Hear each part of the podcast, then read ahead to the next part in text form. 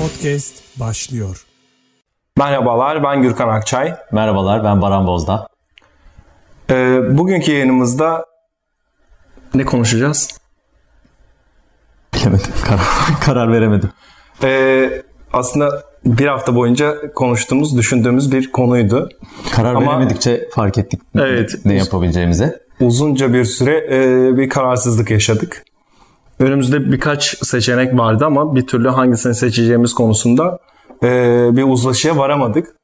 Sonucunda da dedik ki madem böyle bir uzlaşı sorunu yaşıyoruz, acaba biz gündelik hayatta kararlarımızı verirken beynimizde neler oluyor, neden karar veremiyoruz ya da neye dayanarak hangi seçimde bulunuyoruz, bunu yapalım istedik ve bugünkü yayınımızda karar sırasında kararlarımızı alırken beynimizde nasıl bir süreç işler, hangi beyin bölgelerimiz aktifleşir, gündelik hayattaki ikilemler üzerinden ya da önümüzde seçim bu arada, hangi siyasi partiye oy vereceğimize dair nasıl bir karar süreci işletiyoruz. Bunlar üzerine konuşacağımız bir yayın olacak diye umuyoruz. Aynen öyle. Beyinde tüm bu karar verme adı altında, yani decision making adı altında hangi bölgelerin göreve alındığını, hangilerinde ne tip sinaptik veya işte firing pattern dediğimiz birazdan açacağımız konularda, noktalarda, biyolojik, mekanik noktalarda, elektriksel noktalarda nasıl değişimler olduğunu, kimyasal nasıl değişimler olduğunu, beynin hangi bölgelerinin bu anlamda aktifleştiğini veya deaktive edildiğini, tüm karar verme mekanizmaları için bu ne olursa olsun rutin yaptığımız bir işte olabilir, bir free choice olabilir veya işte bir adaptif davranış olabilir, zamanla yapmayı öğrendiğimiz bir şey olabilir. Öğrendiklerimizin, tecrübelerimizin beyindeki bu aktifleştirdiğimiz bölgelerle nasıl etkileşimde bulunduğunu, bildiklerimiz ve bilemediklerimizle birlikte elbette beynin tamamı için, en azından bugün daha gün yüzünde olan bilinen baskın bölgeler için bilinen bölgeler için daha elimizdeki net verilerle, tabii ki bilmediklerimizi de yanında söyleyerek, henüz bilinmeyenleri söyleyerek beyinde bu işin tam olarak nasıl gerçekleştiğini, nasıl karar verdiğimizi ve son anda o aktiviteye nasıl geçtiğimizi, aksiyona nasıl geçtiğimizi genel bir konsept olarak konuşacağımız bir yayın olacak. Şimdi o zaman ben başlatayım istersen. Tabii, lütfen. Çünkü hafta boyunca da aslında tartıştığımız konuydu bu. Karar sırasında önümüzde iki ya da ikiden fazla seçenek olabilir ve bu seçenekler arasında sürekli gidip geliyoruz. Onlara bir değer addederek hangisini seçmemiz gerektiği konusunda çatışma süreci yaşıyoruz beyinde. Aslında karar alma süreci için şunu söyleyebiliriz biz. Beyindeki çatışma süreci aslında bu. Milyarlarca nöron var beynimizde ve bu her bir nöron binlerce başka nöronla etkileşim halinde. O binlerce başka nöron, binlerce başka nöronla yine etkileşim halinde. Ve her birinin bu kurduğu etkileşimlere aslında bir örüntü oluşuyor nihayetinde. Ve o örüntülerde bizim kararlarımızın aslında baskınlığını ya da nasıl diyelim biraz daha diğerlerinin oranla ön plana çıkmasını ve son kararın olmasını sağlayan şey o. Evet. Yani beyin aslında böyle çalışıyor. Örüntüler. Beyin bu network sistemi aslında, bu ağ sistemi. Aynı birbirine bağlı olan bilgisayarlar, birbirine bağlı olan ağ sistemleri gibi düşünülebilir beyin. Böyle daha doğru olacaktır. Çünkü hücre bağlantıları, yani hücrelerden oluşan bir yapı, bir organ diye düşündüğümüzde karaciğer gibi de algılanabilir. Karaciğer de beyinden daha az önemli olduğundan böyle demiyorum ama dediğin gibi sinirlerin uçları var. Dendritik uçları var ve aksonları var. Tüm bu uçlar birden fazla bağlantı yapmalarını sağlıyor. Bu bağlantılar da aslında sonunda totalde beyni böyle bir yüzey gibi açıp baktığınızda birbirine bağlantılı ve karmaşık bir network ağ sistemi gibi görünecektir. Bunu hani Facebook'taki arkadaşlarımız gibi düşünebiliriz, sosyal medya ortamlarındaki. Bizim işte 300-400 tane diyelim ki arkadaşımız var. Her birinin bir o kadar arkadaşı olduğunda siz birinci, ikinci, üçüncü şeklinde bağlandığınız insanlarda belki dünyadaki herkese ulaşıyorsunuz. Bunlar üzerine de hani bir anlamda belki geyik denebilecek ama çalışmalar var. Bu şey olabilir. Bize hani bir ipucu olabilir bu beyinle ilgili. Beyin demek ki bir nörondan başlayarak diğer nöronlara ulaşan, eli uzanan ve bu sayede circuitry'ler, yani aynı elektrik devresi gibi ilkokulda yaptığımız hani ampul koyup işte pil koyup çalıştırdığımız o devreler gibi bunlardan trilyonlarcasından oluşan bir network ağ sistemi diyelim. Bu belki hani decision making dediğimiz, hani karar verme için çok yuvarlak bir bilgi olabilir ama birçok şeyi de anlamamızı sağlayacak bir nüans bence. Şimdi şöyle bir örnek vermek istiyorum. Diyelim ki diyettesiniz ve önünüzde bir dondurma var. Müthiş bir haz duyuyorsunuz dondurmaya karşı. Dondurmayı istiyorsunuz. Ama bir yandan da diyette olduğunuz aklınıza geliyor. Dolayısıyla dondurmayı yemeli miyim, yememeli miyim arasında bir çatışma, beyinde böyle bir çatışma söz konusu oluyor. Nihayetinde sizin vereceğiniz karar hangi seçeneğin baskın olduğuna ve hangi o beyindeki o örüntünün baskınlığının ortaya çıktığına bağlı olarak nihai kararınızı ya da eylemlerinizi ortaya çıkarmış oluyor. Şimdi bununla ilgili mesela deneyler de var, düşünce deneyleri. Bunlardan en meşhur olanı da bir tramvay deneyi var, meşhur. Hani belki bilmeyenler için söylemiş olalım. Rayda giden bir tren var. İkiye ayrılan raylarda, rayların bir tanesinde bir işçi çalışırken diğerinde 5 işçi çalışıyor. Senin yapacağın bir kol çevirme hareketi, makası çevirme hareketin, dışarıdan bir insansın sen. Kolu çeviriyorsun, çevirirsen bir işçi ölecek, kolu çevirmezsen 5 işçi ölecek. Bu seçimler insanlara sunulduğunda büyük oranda, şimdi burada bir kararsızlık aslında söz konusu. Çünkü en nihayetinde ya bir işçinin ölümüne sebep olacaksınız ya da 5 işçinin ölümüne sebep olacaksınız. Yapılan çalışmalar şunu gösteriyor. 5 işçiye göre bir işçinin ölümünü yeğlemek durumu, yine ölen işçiler bu arada, yeğlemek durumu daha baskın oluyor. Burada şimdi oran, bir işçiyi öldürme oranı, ama dışarıdan herhangi bir temas yok, fiziksel temas yok. Burada belirleyici olan bir şey var. Yani aslında burada bir matematik problemi bu. Mantık yürütme süreci var. Burada beynimizdeki işte mantık yürütmeden sorumlu beyin bölgeleri aktifleşiyor. İşte nedir bu beyin bölgeleri? Dorsolateral prefrontal korteks ya da işte ventrolateral prefrontal korteks ve parietal korteks. Daha arkada olan parietal korteks. Bu beyin bölgeleri mantık üzerine dayalı seçimlerde, kararsızlık durumlarında aktifleşen beyin bölgeleri. Bir başka versiyon da şu şekilde. Yine bir tren senaryosu. Tren geliyor ve raylarda 5 işçi var. Bu kez siz köprüdesiniz. Önünüzde de devasa, iri yarı bir adam var. Yani bu adamı aşağıya atarsan treni durdurabileceksin ve o 5 işçiyi kurtaracaksın. Ama o adamın da ölümüne sebep olacaksın. Burada akıl ve duygular arasında bir çekişme durumu söz konusu oluyor.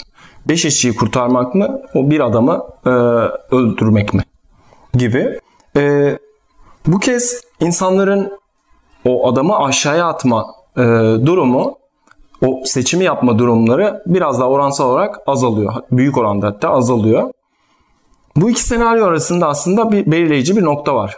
Dokunmak dediğimiz, fiziksel temas diyebileceğimiz belirleyici bir unsur var. Yani etken olmak o sırada. Evet. Orada birinci senaryoda sadece makası çevirirken, ikinci senaryoda doğrudan bir adamı aşağıdan atma durumu söz konusu. Burada sizin ona dokunmanız gerekiyor.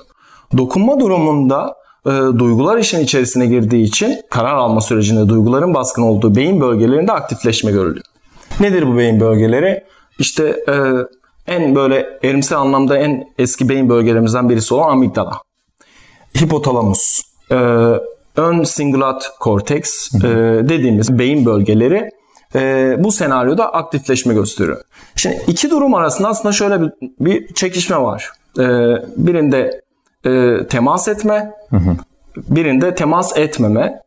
Bu belirleyici oluyor. Biri akılla daha böyle matematiksel, birinci senaryo daha böyle matematiksel bir mantık aslında üzerinden. Büyüktür bir. Evet, mantık üzerinden yürütülen bir, alınan bir kararken ikinci de duygulara dayalı bir karar işletme, karar alma süreci söz konusu.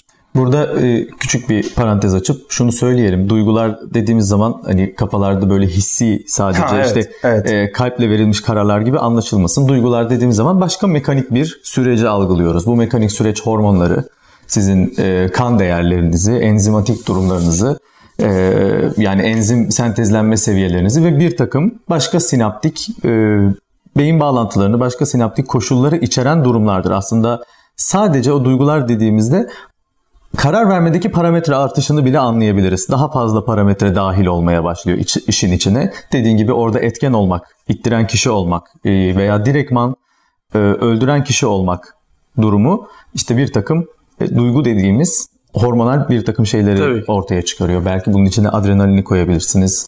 Ani insülin artışlarını koyabilirsiniz falan gibi. Yani ayrıca incelenmesi lazım ama tırnak içinde örnek olarak söylüyorum. Bunlar başka fizyolojik, mekanik durumlar diyelim. Hani bir kafa karışıklığına mal vermemek için. Şeyi de mesela bir film vardı, izledin mi sen bilmiyorum. The Box diye bir film vardı. Evet. Orada işte adam, yani izlemeyenler için ben o sahneyi anlatmak istiyorum. Adam kapıya geliyor. Hiç tanınmayan, bilinmeyen bir adam ve kapıya bir kutu bırakıyor. Kapıyı çalıyor ve gidiyor. Şöyle bir bilgiyle birlikte, umarım yanlış hatırlamıyorumdur oraları. Kutunun üzerinde bir düğme var. Ve şöyle bir not sunuluyor. Telefon çalıyor, özür dilerim. Telefonla arıyor ve işte alan kişi, kutuyu alan kişiye durum anlatılıyor, izah ediliyor. Eğer ki o düğmeye basarsan senden çok çok uzaklarda bir yerde hiç tanımadığın birisi ölecek ve sen $1 milyon kazanacaksın. Şimdi kutuyu alan kişi bütün gece boyunca düşünüyor. İşte basmalı mıyım, basmamalı mıyım? Burada bir kararsızlık durumu aslında söz konusu. İşte ama bir yandan da $1 milyon alacağım. Yani hani maddi anlamda da bana bir getiri sağlayacak. Bütün bir gece boyunca tartışıyor kendi içerisinde ve sabah olduğunda gidiyor, kutuya uzunca bakıyor ve düğmeye basıyor. Düğmeye basıyor, sonra kapı çalıyor. Adam kutuyu alıyor, parayı veriyor. Peki şimdi ne olacak diyor. Adam diyor ki dünyanın herhangi bir yerinde hiç tanımadığım birisine kutuyu vereceğim diyor. Burada aslında şeye vurgu yapıyor bilimde de aslında. Temas olmadığında, dokunma işin içerisine girmediğinde karar alma durumları çok daha kolay hale gelebiliyor. İşte günümüz savaşları da aslında baktığın zaman bu temelde yürüyor. Şimdi okyanus aşırı füzeler atılıyor. Bağdat, İşte Suriye gözümüzün önünde bombalandı mesela. Bir yerden düğmeye basıyor birileri ve füzeler geliyor bir şekilde, insanlar ölüyor. İnsanların ölümlerine sebep oluyor.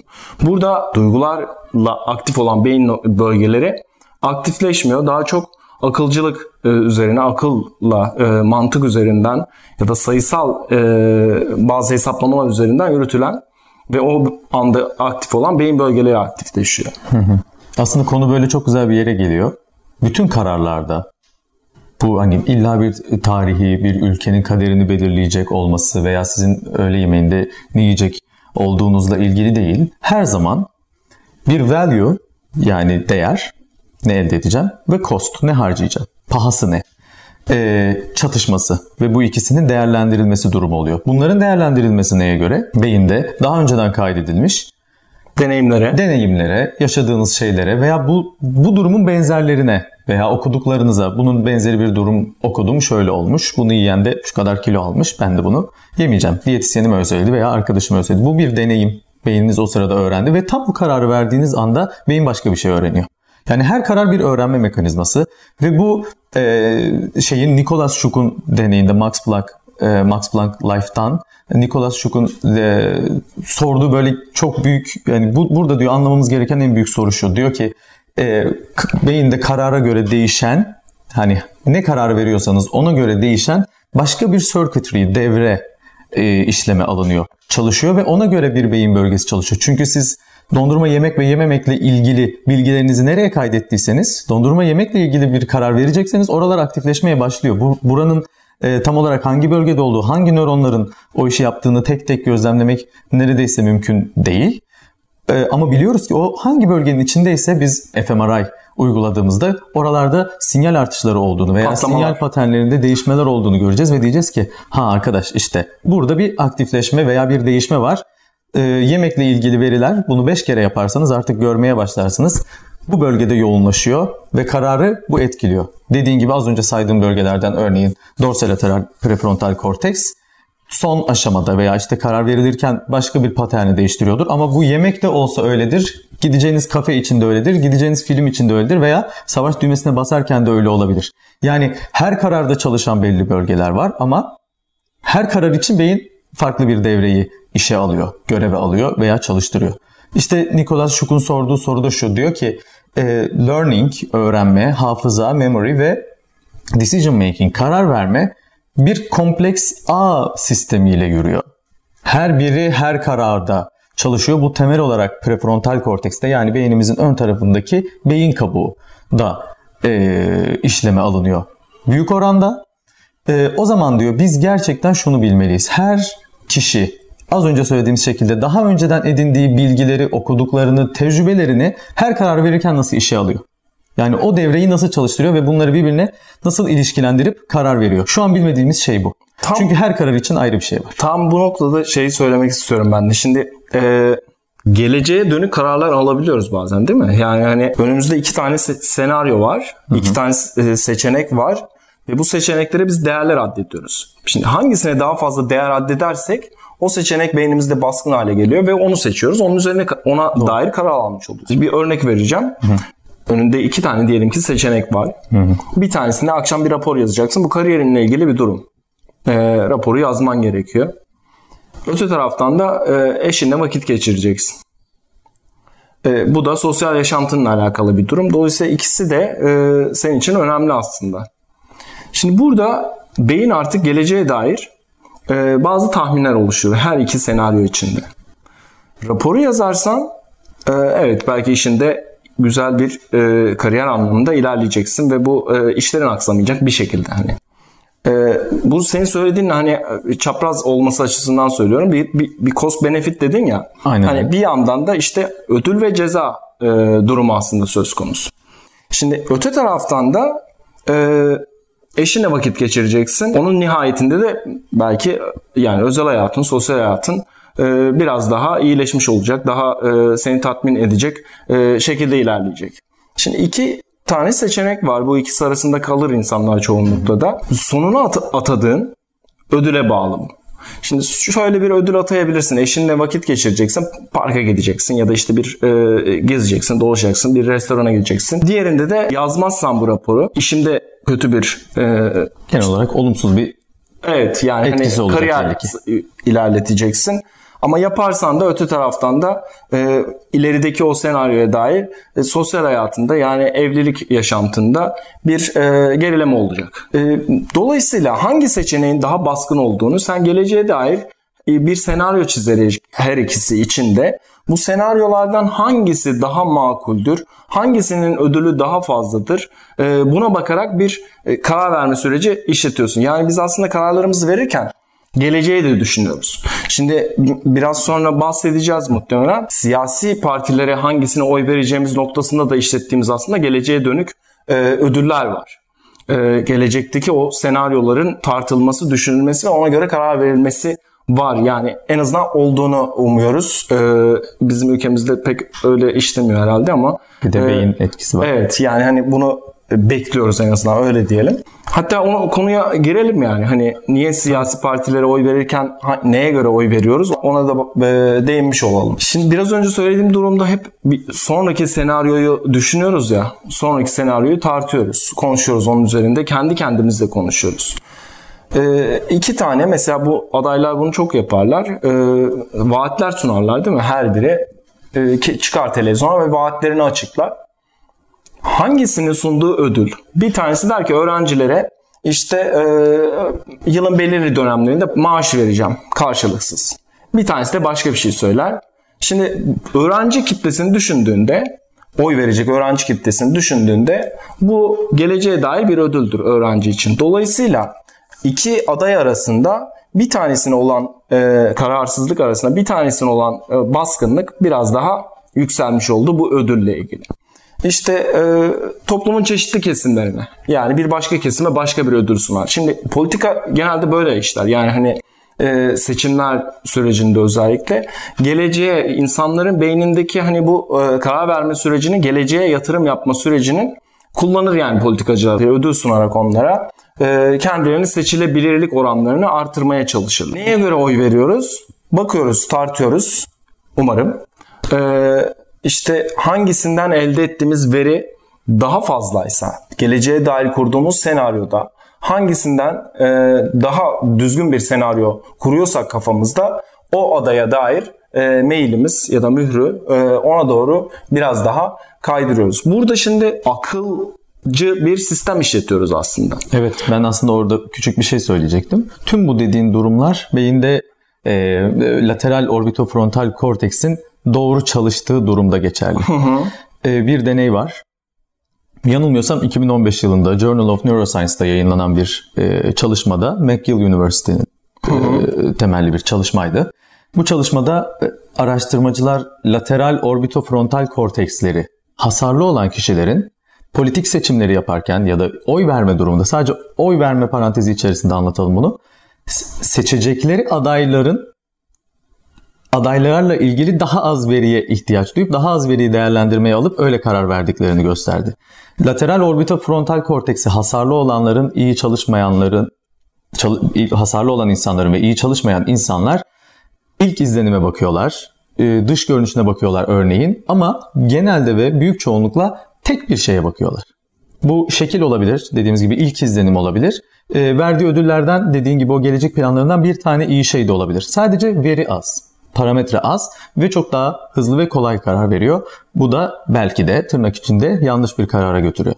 Ama lateral orbitofrontal korteksi normal çalışan bireylerde de daha fazla verinin devreye girdiği, seçimde beyinde daha fazla bölgenin aktifleştiği, daha fazla parametrenin ve verinin devreye sokularak kararın daha kompleks bir şekilde verildiği, buna da tırnak içinde akademik diyebiliriz. Daha akademik bir yolla, daha fazla matematiksel işlemden geçerek verdiklerini gösterdi. Tüm dediklerin doğru, ancak lateral orbitofrontal korteks doğru çalışıyor. Düzgün çalışırsa. Evet. Yani diğer tabii ki şimdi akılcı kararlar verip, o yüzden beyin etkisi var dedim bu arada. Vermek üzerine, evet. Yani vermek üzerine konuşursak elbette ki o bölgelerin sağlıklı çalıştığını kabul ederek söylüyoruz.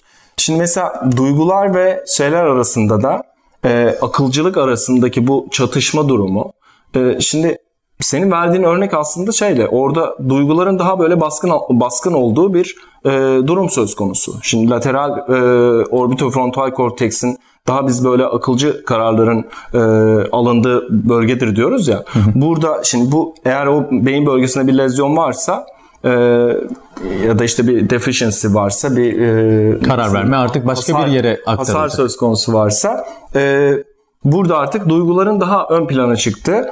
Ki bizim ülkemizde de şimdi baktığın zaman evet, daha böyle duygularla alınan bir seçim süreçleri ne yazık ki geçiriyoruz. Daha böyle kararların akılcı şekilde değerlendirilmediği seçim süreçleri yaşıyoruz. Şimdi bir yandan da şöyle bir şey de var. Yani duygular ve akılcılık arasında, duygular derken senin biraz önce temas ettiğin noktayı yani temel alarak söylüyorum duyguları. Çünkü beyin de bu arada tek başına karar veren bir sistem değil. Sonuçta vücuttan da bir geri bildirim mekanizmasıyla çalışıyor. Evet. Yani bir hormonal değişimler, vücuttaki adrenalin yükselmeleri, noradrenalin yükselmeleri, yani stres hormonlarının yükselmesi diyelim, etkileyecek yani nihayetinde. Elbette, yani bir yerinizdeki büyük bir yara, bir acınız, başka motor sorunlarınız ya da elinizin olmaması, yani başka bu tip, yani vücudun çevresinden gelen etkilerin de bir veri olduğunu unutmamak evet. lazım. Bunların hepsi aslında anlık olarak karara giren bir etki. Yani o, belki o sıradaki karın ağrınızın bir etkisi var. Aslında bilmediğimiz şey de tam olarak bu. Bütün her şey nasıl dahil oluyor? Onu bilemiyoruz. Tam o yüzden senin en başta dediğin şey, tekrarlayalım, doğru olmuş oluyor. Sadece daha baskın bölgeler var her karar için. Evet. Yani elbette ki yani tam buradadır demiyoruz ama fMRI tekniğiyle biraz daha etkinliğin artış gösterdiği beyin bölgelerinden bahsediyoruz bunları söylerken aslında. Şimdi senin söylediğin duruma bir örnek vermek istiyorum ben. Biyolojik anlamdaki o ihtiyaçların da kararlarımız üzerinde etkili olduğunu gösteren bir çalışma yapılmış. 2 tane suçlu var. Bu ikisi de serbest kalmak üzere. Denetimli serbestlik olayıyla işte hakim karşısına çıkıyor. Aynı heyet karşısına çıkıyor. İkisi de aynı suçtan yargılanıyor. Aynı suçtan aynı sürede yatmışlar. Çıkıyorlar hakim karşısına. Bir tanesi 11.27'de çıkıyor. Öğleden önce 11.27'de çıkıyor. Bir diğeri de 13.15'te çıkıyor. Bakılıyor, karar veriliyor. 11.27'de çıkana olumsuz karar veriliyor. 13-15'te çıkan hakkında olumlu bir karar veriliyor. Aynı heyet. Daha sonra 2011 yılında şimdi bütün parametreler, yani bütün değişkenler aynı. Burada hani bağımsız değişken diyebileceğimiz sadece saat farkı. zaman farkı var. 2011 yılında 1000 yargı kararlarının böyle 1000 tane yargı kararının üzerine çalışma yapan bir araştırmada sonuç olarak yani niye böyle bir karar verildiğine dair öne çıkan tek bir şey var. Açlık. Çünkü 11.25'te heyet aç. Öğle yemeğinin hemen öncesi. 13.15 öğle yemeği sonrası. Vücudun biyolojik ihtiyaçları bazen verilecek kararların önüne geçebiliyor. Hani beyin tek başına aslında bu süreci yürütmüyor. Onu demeye çalışıyorum. Sadece beyni biz sorumlu tutmuyoruz burada. Şimdi biraz önce söyledim de onunla ilgili güzel bir örnek vardı. Onu söylemek istiyorum. Akılcı ve duyguların böyle daha baskın olduğu o çekişme sürecinden söz ettik ya hani beyinde. 1960'lı yıllarda yanlış hatırlamıyorsam Amerika'da bir politika uzmanı şöyle bir öneride bulunuyor. Diyor ki bu nükleer savaşların da hani tam böyle gündeme geldiği, patlak verdiği dönemde o nükleer füzeyi fırlatacak düğme başkanın en sevdiği ve en yakınındaki kişinin göğsünün içerisine yerleştirilsin. Duyguların baskın olduğu karar mekanizmalarında bir o adamı köprüden aşağı atmak gibi orada bir temas var. Duygular işin içerisine girdiği için bir geri çekiyor insanlar kendisini. Yani başkanın o nükleer füzeyi ateşleyecek düğmeye basabilmesi için o sevdiği kişinin göğsünü yarıp, ona zarar verip, onu öldürüp, sen de gösterdin ama onu öldürüp sevdiğini anladım oradan benim. Evet. Düğmeye basması gerekiyor. Dolayısıyla da bu düğmeye basma eğilimini azaltmış oldu. Böyle de bir sunulmuştu. Yani hani bir politika uzmanı bunu sunmuştu. Çünkü akılcı kararlar bazen felakete götürebilir. Duygusal kararlar da, duygularla yapılan kararlar da bazen kurtarıcı olabilir. Hatta Antik Yunan'da bu ikisini benzetirler. Yani bir at arabası düşün. 2 tane at var. Biri siyah at, bir beyaz at var. İkisi de farklı taraflara gitmeye çalışıyor. Biri duyguları, biri aklı simgelediği konusunda. Bu ikisini dengelemek lazımdır diye. Ancak o ikisini dengelersen, dizginini ikisini dengeleyecek şekilde tutarsan istediğin yolda gidebilirsin şeklinde bir benzetme de yapılır. Yani işin içine ödül girdiği zaman aslında hali hazırda hemen hormonal durumu değiştirdiğinden, etkilediğinden, nikotin bunlardan birisi, etkilediğinden o sırada elde edilecek şey yani hemen o gelecekte karar verdiğiniz an gelecek oluyor. Bir saniye bile sonrası olsa gelecek sayılıyor. O gelecekte elde edeceğiniz az önce bahsettiğin şekilde yaptığınız çıkarım dediğin gibi duygularla veya akılla doğru karar verildiğini gösterecek bir şey yok elimizde. Akıllarla verirsen bu kararı bir saniye sonra artık kesin daha iyi bir yola gideceksin veya aklınla karar verirsen ya da duygularınla karar verirsen kesin felaket olacak diye bir şey yok. Nitekim ikisi birbirinden zaten ayrı şeyler değil. Evet. Akıl dediğimiz şeyin içinde duygu dediğimiz hormonlar, o nörolojik kondisyon, sinaptik bağlantılar yani duygunun içine koyduğumuz tüm o mekanik koşullar aklın tanımının içinde zaten. Yani akılla birlikte çalışıyoruz.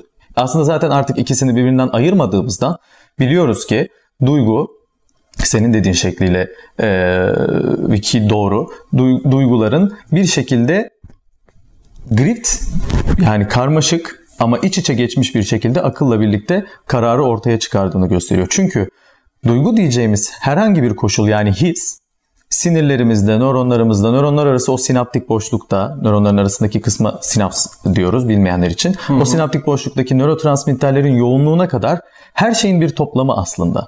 Ve bu ani olarak zaten kararınız veya yine az önce senin söylediğin gibi gelecekle ilgili çıkarımınız orada değişikliğe sebep olduğu için zaten hali hazırda neredeyse her duygunun içinde eser miktarda veya neredeyse tamamını etkileyecek bir duygusal yani tırnak içinde o duygusal, hormonal, sinaptik, fiziksel, elektriksel koşul dahil olmuş oluyor.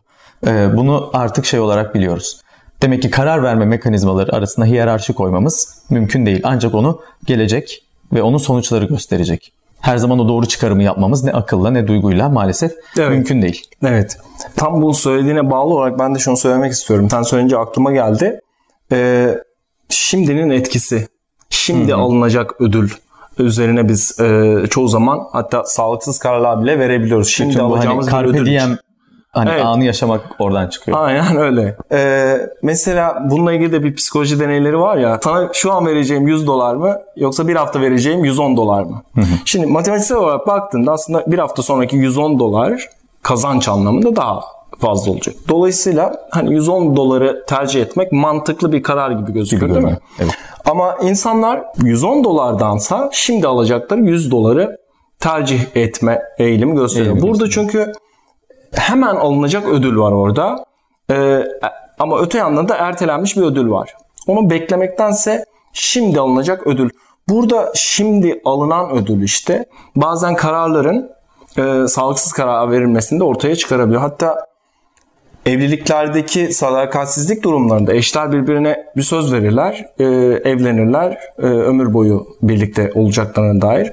Bu şimdi alınacak ödüller evlilikteki sadakatsizlik durumlarının ortaya çıkmasında anlık hazları eşlerden herhangi birisi için bu anlaşmayı bozmaya kadar götürebiliyor. İlk başta belirleyici olan şey aslında daha sonra karar verme mekanizmalarına hiç dahil edilmeyen bir şey olabilir. Tam olarak söylediğim bu anlama geliyor. Evet. Evet. Burada da aslında şey ortaya çıkıyor. Bütün o anlık durumlar, bağımlılıklar dahil olmak üzere anlık ödüller, beyinde bir ceza ödül mekanizması var. Buna dahil edilip bir risk assessment yani bir nasıl diyelim? Risk ölçümü. Risk ölçümü yani yapıp bunu seçersem daha kötü bir sonuç olabilir. O zaman bunu seçeyim gibi aslında belki çok kısa süren mikrosaniyelerle gözlemleyebileceğimiz ufak değişimlerin sonuçları. Çünkü artık şunu biliyoruz. Beyinde bu ödülü vereceğinizi düşündüğünüz anda beyinde bir hareketlenme oluyor. Ödülü alacağınızı düşündüğünüzde, o ödül aklınıza geldiğinizde örneğin çok güzel bir deney vardı. Nikotinin, yani deney demeyeyim ama nikotin krizi geldiği anda, cravingler geldiği anda beyinde olan şey denek olan kişinin, gönüllünün manyetik rezonans görüntülemesinde gözlemlenebiliyor. Yani illa dile getirmesi, söylemesi gerekmiyor. Şu an canım sigara istedi veya işte tütün istedi demesine bile gerek yok. Beyinde bir hareketlenme oluyor ve görüyoruz. Prefrontal korteks, dorsolateral prefrontal kortekste bu hareketlenme oluyor ve diğer beyin bölgeleriyle karar verme mekanizmasını etkilediğini bulduk bu tip bağımlılıkların. Ve bu çok heyecan verici bir şey aslında çünkü beyin bir anda sizin aklınıza bile gelmeden bir nikotin ihtiyacı hissediyor. Çünkü daha önce belli ki sigara içmişsiniz, nikotinerjik reseptörlerinizi nikotinle doyurmuşsunuz. Onlar bir dopamin salgısını arttırmış. Tekrar o dopamin salgısı artsın ve ödül almış hissedeyim diye beyniniz bir anda hadi bunu bana tekrar ver dediği anda siz artık beyninizde belli bölgeleri aktive etmiş oluyorsunuz. Ve bunun karar verme mekanizmalarıyla birlikte çalıştığını gördük.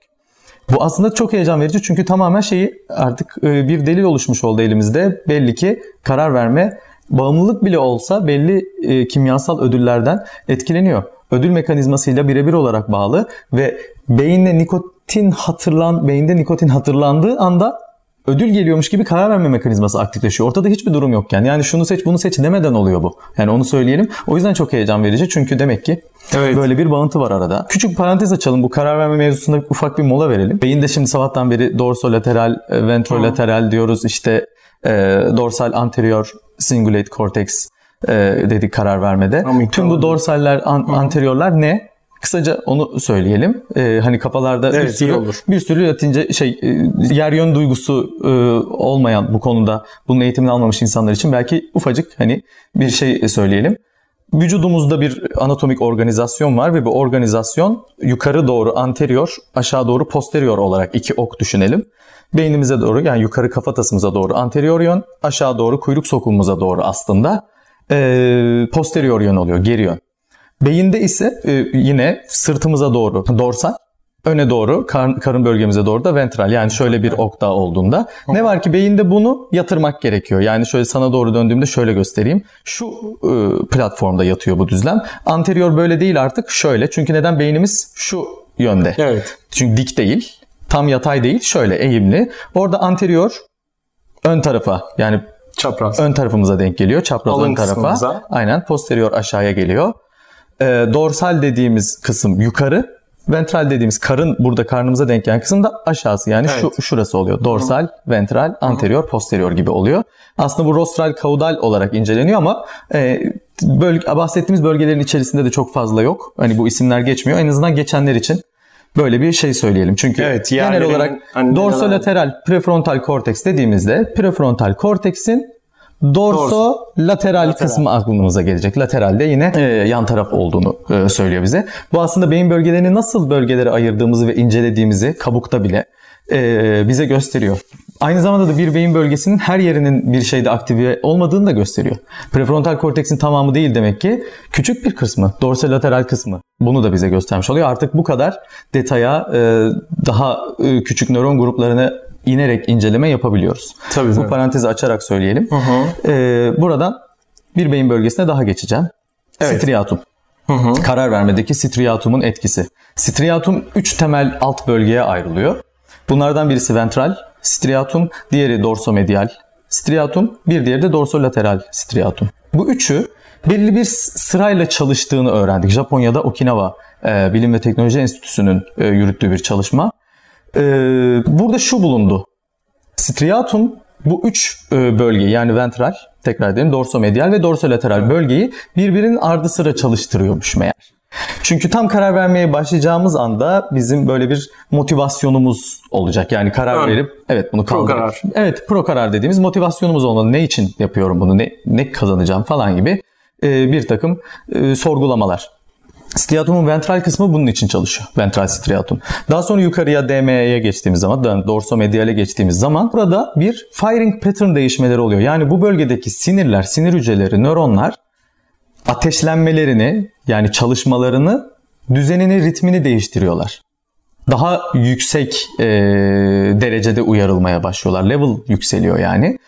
Dorsomedial striatumda böyle bir değişme oluyor. Bu güzel bir şey gösteriyor bize. Demek ki karar verme anına geçiyoruz. Tam o anda aslında bu aktifleşmenin olduğu fMRI ile gözlemlenince bunu anlamış olduk. Demek ki tam o anda karar veriyoruz. Hemen akabinde de dorsolateral striatum şu işi yapıyor. Hadi bu aksiyona geç artık. Kahveyi içmek istediğini düşündün, elini uzattın ve bu aksiyona geçtin. İşte tam bu noktada da dorsolateral striatum son işlevi yapıyor. Yani tam karar verme anımız aslında dorsomedial striatumun o firing pattern'ını değiştirme anı. Striatum böyle bir iş görüyor. Demek ki burada striatumun, yani bu 2015 yılında yapılmış bu çalışmayla şunu anladık ki striatumun içinde belli bölgelerde bir değişim oluyor. Firing pattern değişimleri oluyor. Ve böyle continuous burst'ler var. Burst'ler de böyle patlamalar. Hani nöronların aynı anda çalışıp böyle bir anda elektrik şeylerini, potansiyellerini arttırmaları ve ateşlenmeleri. Bunlarda bir değişim oluyor. Striatum bu yolla karar veriyor. Deneyde çok güzel bir şey var. Free choice olduğunda şöyle bir şey o da.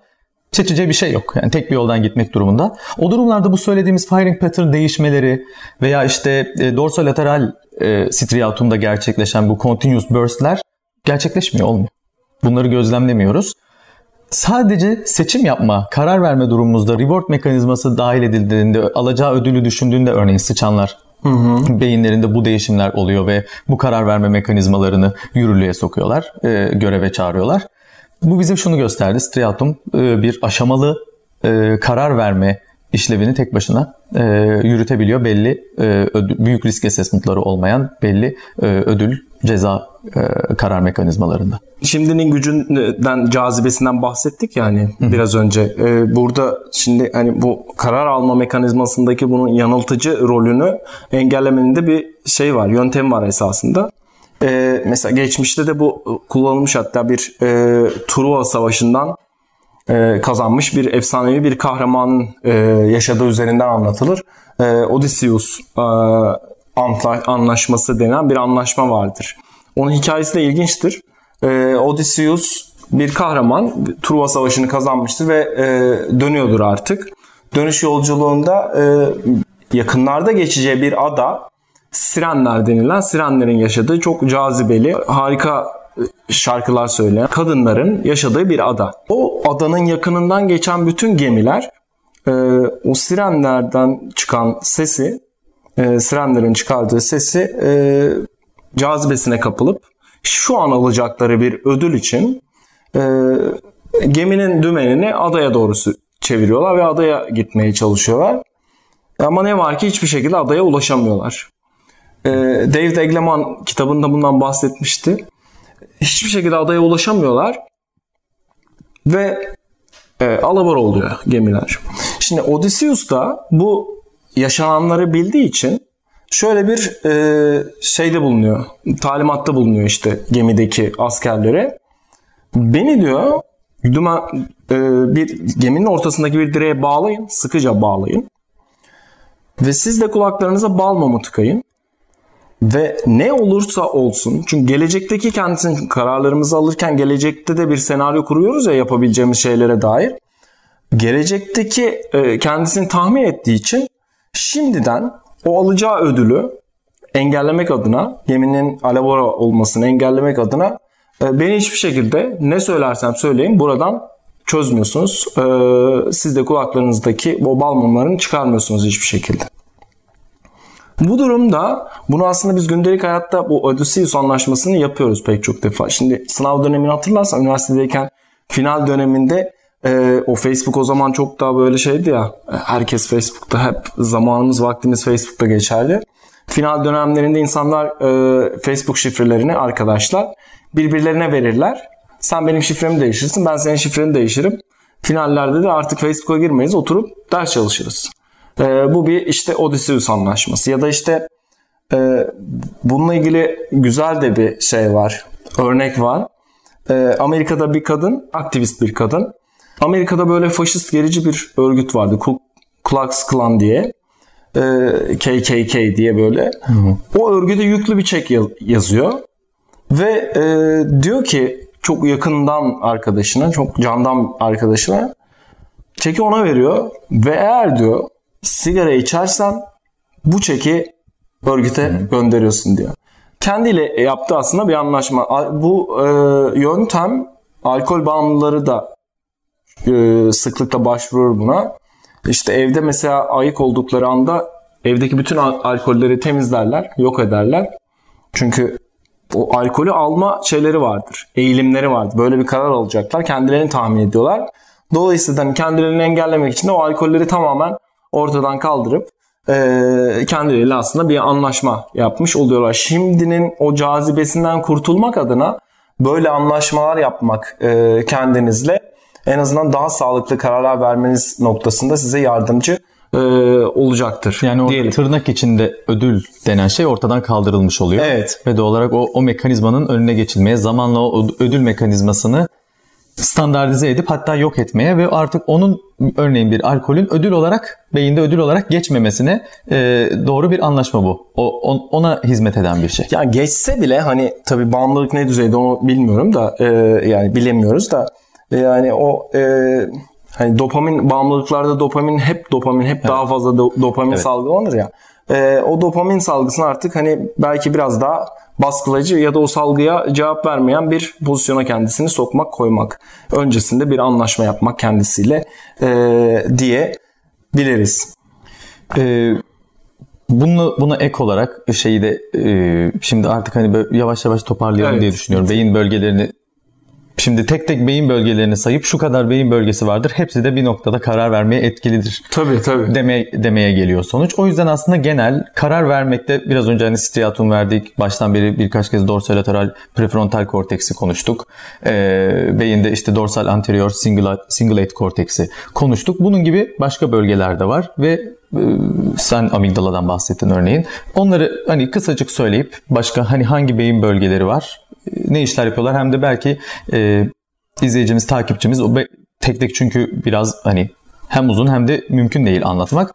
Bu beyin bölgelerini ayrı ayrı gidip neler olduklarını inceleyebilirler, öğrenebilirler, okuyabilirler. En azından bahsetmiş olalım böyle bir şeyden de, beyin bölgelerinden de bir yol gösterici olsun veya işte daha sonra çapraz okumalar için bir yol gösterici olsun diye söyleyelim istedim.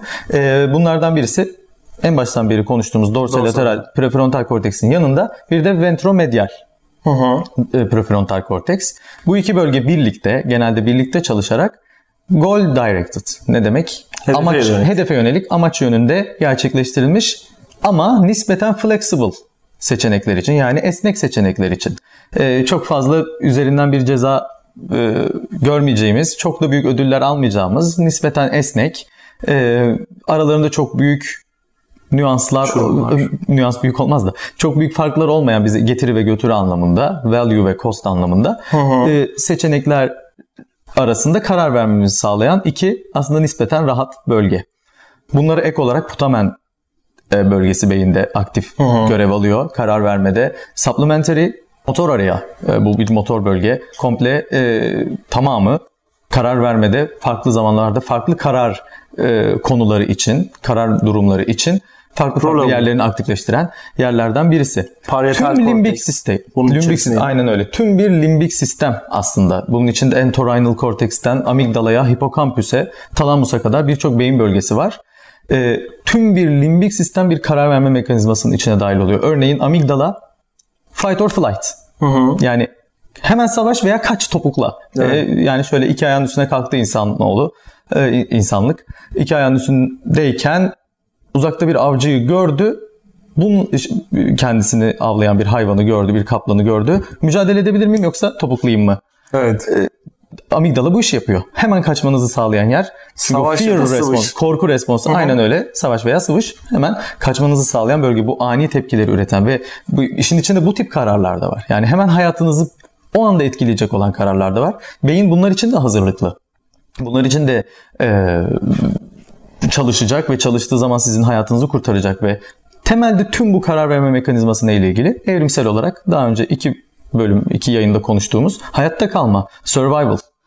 Sonunda buna karar verecek. O bütün gelecek esaslı, gelecek değerlendirmeleri, kriz değerlendirmeleri, ödül, mekanizma hep daha hayatta kalmamız, eş bulmamız, o doğal seçilim sürecini kendi yönümüze çevirip onu atlatmak üzerine kurulu aslında.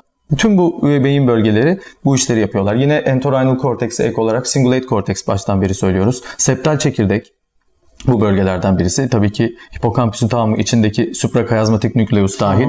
Hepsi karar vermede sorumlu olabilir veya belli oranlarda, değişen oranlarda görevler alabilirler. Aslında en başında demiştik ya, örüntüler birbirine baskınlıdır demiştik ya. Bu söylediğimiz tüm beyin bölgeleri, şimdi saydığımız tüm beyin bölgeleri diğer örüntü olarak her birinin baskınlığının olduğu ya da olabileceği durumlar olarak ele almak en sağlıklısı ve doğrusu olacaktır diyelim ve artık bitirelim. Bugünkü yayınımızı bitirelim. Evet, karar alırken beynimizde nasıl bir süreç işlediğini ve hangi beyin bölgelerinin karar alma süreçlerinde aktif olduğunu konuştuğumuz. Bunun yanı sıra siyasi tercihlerimizi yaparken nasıl bir süreç işlettiğimizi ortaya koyduğumuz, üzerine konuştuğumuz bir yayın oldu. Videomuzu beğendiyseniz beğen butonuna basmayı ve kanalımıza abone olmayı unutmayın. Bundan sonraki projelerimizde, videolarımızda bizlere destek olmak isterseniz www.patreon.com/bilimfile hesabından bizlere aylık ya da tek seferlik olarak bağışta bulunabilirsiniz. Ben Gürkan Akçay. Ben Baran Bozda. Bizi izlediğiniz için teşekkür ederiz. Hoşçakalın. Hoşçakalın.